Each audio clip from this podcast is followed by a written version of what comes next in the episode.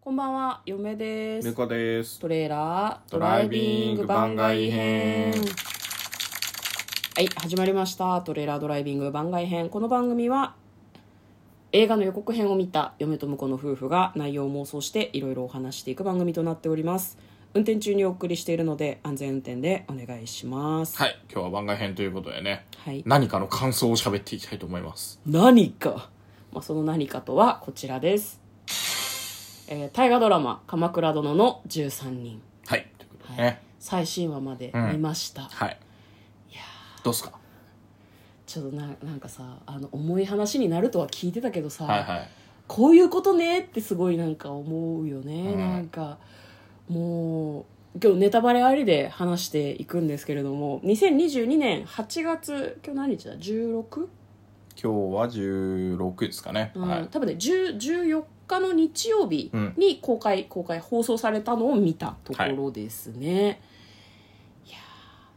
ーねいやなんかあれなんですよねその鎌倉殿が亡くなってその頼朝が亡くなってから、まあ、その北条氏と引きが結構そのバチバチしてたじゃないですか、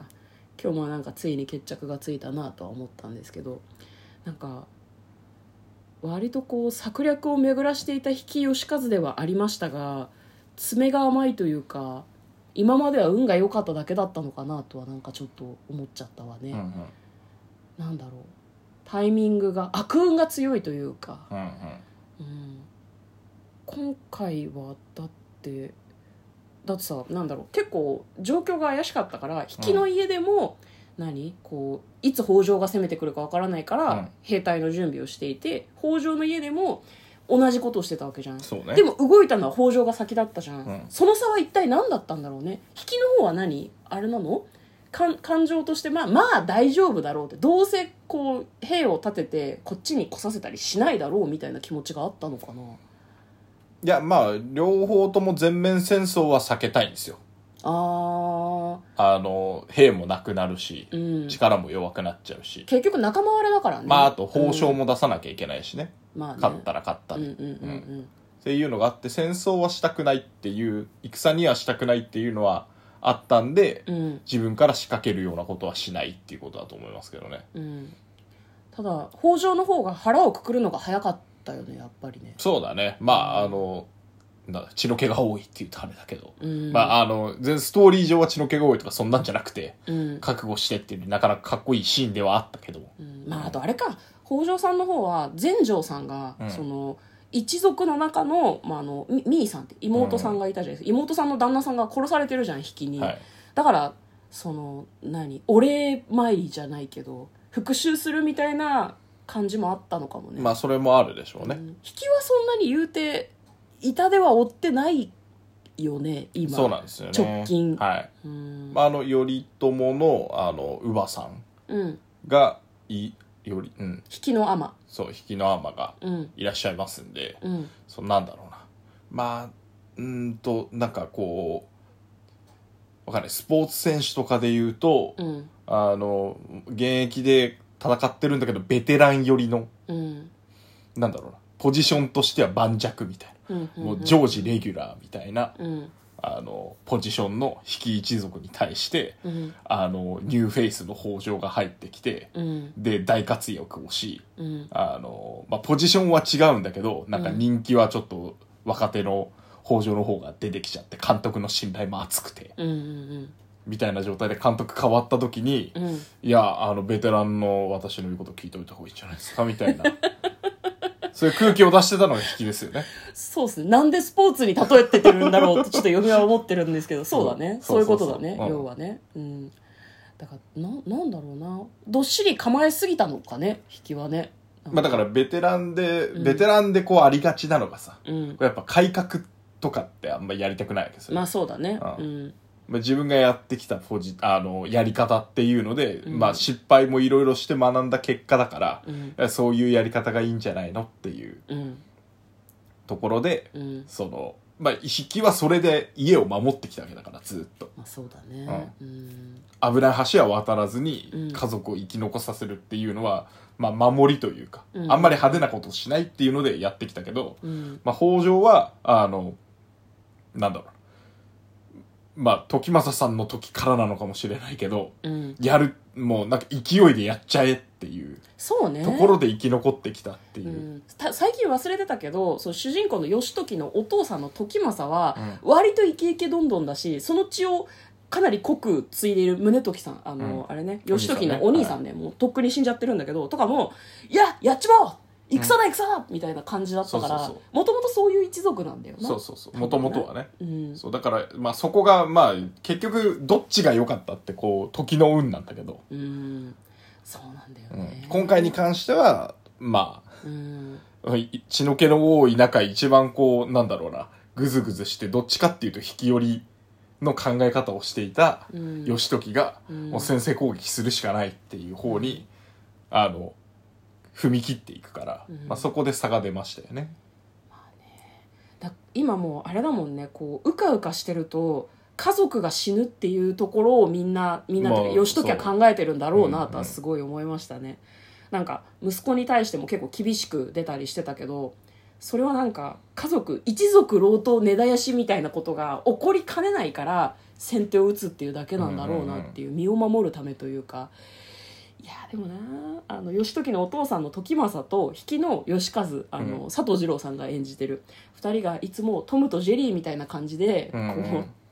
こうなんだろう口喧嘩してたじゃんいつも、うんうんいつも「お嬢は!」とか「クソ!」って言ってるのは今まですごいコミカルに描かれてたのに先々週ぐらいから「やばいこれ引き死ぬな!」っていうのが なんかこうひしひしと伝わってきてさ、あの佐藤二朗さんのねあのちょっと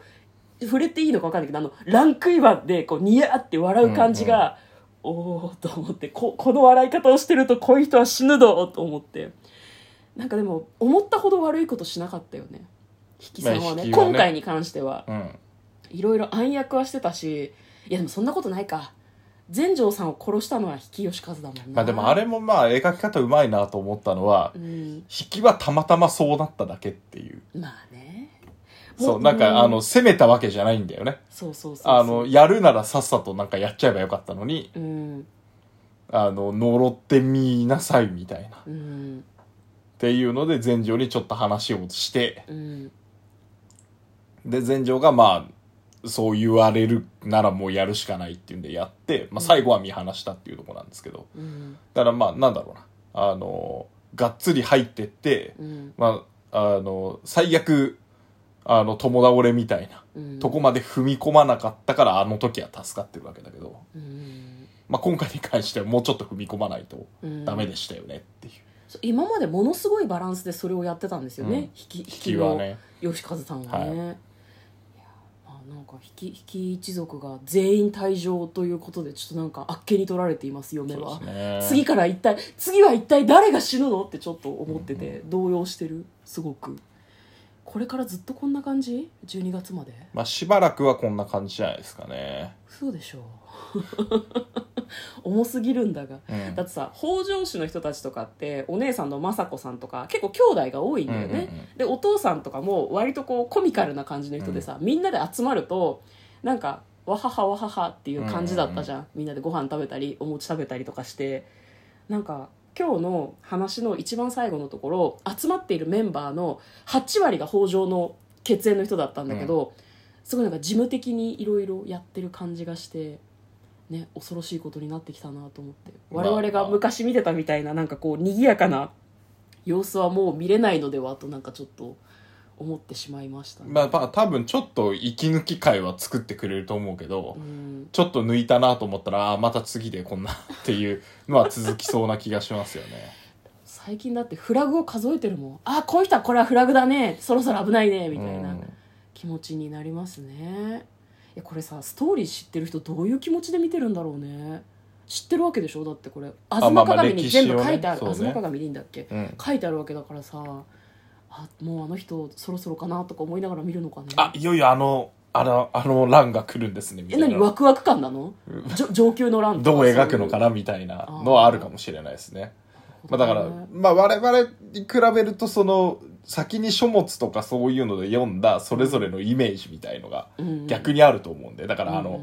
何漫画読んでてアニメで声がちょっとイメージと違ったあーなとかなるほどね逆にあの、うんバッチリだなみたいなうんのが先にある気がするんで、そういうまあそう楽しみ方なのかもね、うんまあ、そういう意味だとなんかこうちょっとあいつもと違う描き方してるなで面白いと思ってるのか、うんうんうんうんまあ、見てるけどいやこんなんじゃねえだろあいつみたいに思って見てるのかによってまた思い入れのうんうんうんうんとか、その共感の仕方が違うような気がしますけどね。そうかじゃあ意外とそんなにこうえー死んじゃったとかじゃない感じで見てるかもしれない。かもしれないねうん我々あのの、あの、なんだろう、その楽しいところからこうキャラクターを好きになってって今だから、うんなかなかきついものがありますよね。そう退場していくと。ねうん今日はですねあのほうなんだ、うん鎌倉殿の13人のムック本前半部分用のムック本ちょっと開いてるんですけど、なんかね相関図があって、うんこうこういう人物がいてっていうのがあるんだけど、8割ぐらい退場してて引いてる8割9うん割、うんうん前半に出てた人ほとんどもういないのよねはいはいはい。恐ろしいこともうこっから左しか残んないんじゃないです か。いやそうだと思う北条家の人たちもう、まあ、まあ一部亡くなってますけど、ねえ皆さん見てますか鎌倉殿の13人大変なことになってます よね俺なんかこっからね、あの、なんか今回の話だと、あの、時政の息子、はい金剛か。な名前変わってますけども。うんまあ、あれがあ義の、時の息子だねあ、義時の息子か。そう。うんだからそこがなんかこう関係性が変わってうん昔の義時の姿を投影してるのが本郷で、うんで義時は頼朝とかにうんなってる感じがして、いやいあやわかるあわそかこるがなんかこうんう な熱いものがありましたねうん